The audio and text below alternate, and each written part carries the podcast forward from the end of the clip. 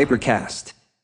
Rose di Primo ha 17 anni, è bellissima e quando passa per le strade di Rio de Janeiro la gente si volta a guardarla perché lei è la ragazza di Playboy, la prima brasiliana ad aver posato senza veli sul giornale delle conigliette. Rose è famosa, insomma, guadagna bene e si diverte. Ma il bello deve ancora venire, perché è proprio per fare impazzire i ragazzi che sulla spiaggia di Ipanema non riescono a staccarle gli occhi di dosso, che un pomeriggio del 1971 Rose prende un paio di forbici e modifica il pezzo di sotto del suo bikini. Riduce la superficie della stoffa, soprattutto sul di dietro. Rose se lo prova. Non ha lo specchio, ma si guarda girando a destra e a sinistra la testa dietro le spalle. Funziona. È sexy, ma non scandaloso, pensa. Posso andare in spiaggia.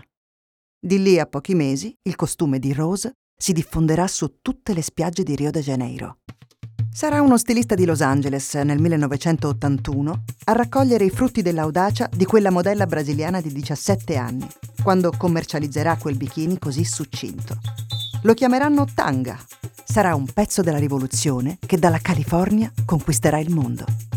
Ma quasi nessuno ricorderà che la moda l'ha lanciata Rose di Primo, che ora ha quasi 70 anni, vive in Spagna ed è una suora evangelica della Chiesa presbiteriana.